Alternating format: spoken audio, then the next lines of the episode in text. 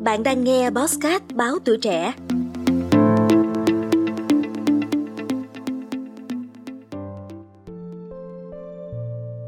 Tôi vô cùng khâm phục những tác giả viết sách của các thế hệ trước, khi mà những công nghệ duy nhất mà họ có là cây bút hay cái máy chữ và những cuốn sách giấy trong thư viện. Trong điều kiện làm việc như vậy, tôi sẽ cần gấp nhiều lần thời gian tôi đã cần cho mỗi cuốn sách của mình và bỏ ra nhiều lần số chi phí mà tôi đã bỏ ra. Công cụ chủ đạo cho quá trình viết của tôi là Scrivener, một phần mềm của công ty Literature and Latte. Sự khác biệt giữa Scrivener và Microsoft Word cũng lớn như sự khác biệt giữa Word và viết tay trên giấy. Với Scrivener, tôi có một hệ thống lưu trữ tư liệu Tôi cấu trúc cuốn sách, tái cấu trúc nó, dịch chuyển giữa các chương, nhập hay tách chúng, thay đổi thứ tự của chúng và chuyển các mảng nội dung từ chương này qua chương kia một cách dễ dàng. Tôi có thể đính các ghi chép hay là ảnh lên trên bảng đen, lưu lại các phiên bản cũ của thứ tôi đang viết, trong trường hợp tôi không hài lòng với phiên bản mới.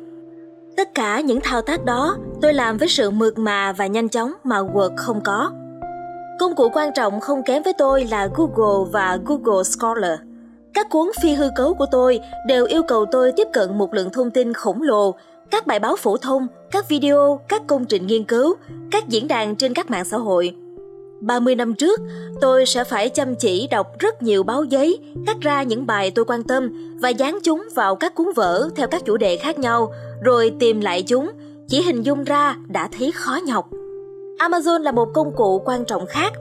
Tôi có thể nhìn vào các cuốn sách để xem chúng có thực sự hữu ích cho mối quan tâm của tôi. Và chỉ 3 giây sau khi nhấn nút mua, tôi đã có thể đọc chúng trên laptop của mình.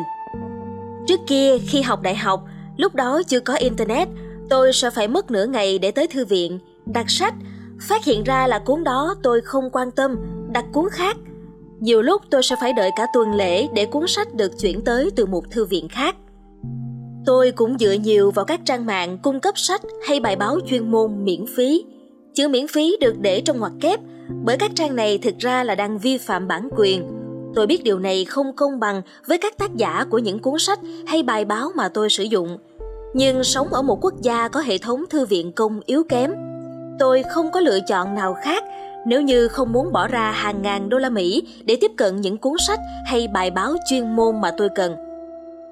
Mặt khác, tôi tự nhủ, nếu một sinh viên Việt thu nhập thấp hay một ai đó ở châu Phi muốn đọc sách của tôi theo dạng chùa thì tôi cũng sẽ thông cảm. Thực tế, tôi biết có nhiều bản PDF các cuốn sách của tôi đang trôi nổi trên mạng. Khi chuyện trò với các nhân vật, tôi cũng dùng máy ghi âm để không phải cố gắng ghi chép đuổi theo câu chuyện. Qua đó tôi có thể rảnh rang quan sát ngôn ngữ cơ thể, nét mặt, cảm xúc của họ cũng như môi trường xung quanh. Trước kia tôi dùng một cái máy ghi âm nhỏ dạng bán chuyên nghiệp, có hai micro chỉ ra hai hướng để thu âm stereo. Nhưng giờ đây, smartphone đã tốt lên rất nhiều, mà các file của chúng lại có dung lượng nhỏ hơn nhiều. Một phần lớn các trao đổi của tôi được các nhân vật thực hiện qua Zalo hay Messenger và có thể xảy ra lúc nửa đêm. Điều tôi sẽ không thể làm được trước kia khi tôi và họ bắt buộc phải trực tiếp gặp mặt để có thể chuyện trò. Ngoài ra, tôi còn có hai công cụ công nghệ gián tiếp quan trọng cho việc viết lách của mình. Hàng ngày, tôi chỉ có thể lướt qua các tin tức, ví dụ như là cái tác của Will Smith, chứ không có thời gian đọc các bài phân tích sâu sắc, chủ yếu của báo chí nước ngoài. Ví dụ về mối liên quan giữa cái vung tay này của Smith và văn hóa mà chúng ta đang sống, về khía cạnh giới hay bạo lực gia đình của nó.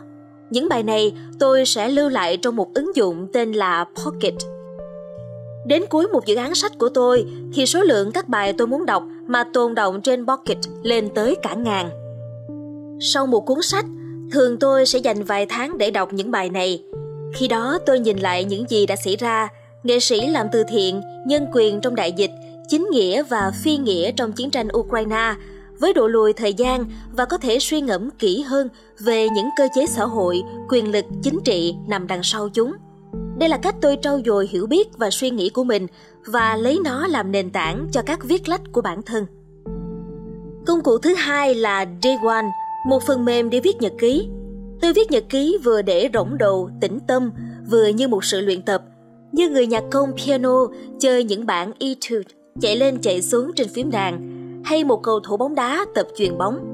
Hiển nhiên là người ta có thể viết nhật ký bằng Word hay trên giấy, nhưng Day One cho phép tôi dễ dàng đính kèm một cái ảnh, đọc lại ngày này các năm trước tôi đã viết gì, lúc đó tôi ở đâu, hoặc tìm những trang nhật ký của tôi theo một từ khóa. Tôi cũng có thể bắt đầu trang nhật ký trên laptop và viết tiếp nó trong taxi trên điện thoại.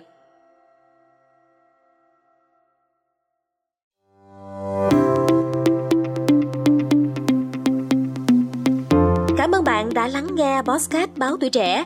Đừng quên theo dõi để tiếp tục đồng hành trong những tập phát sóng lần sau. Xin chào tạm biệt và hẹn gặp lại.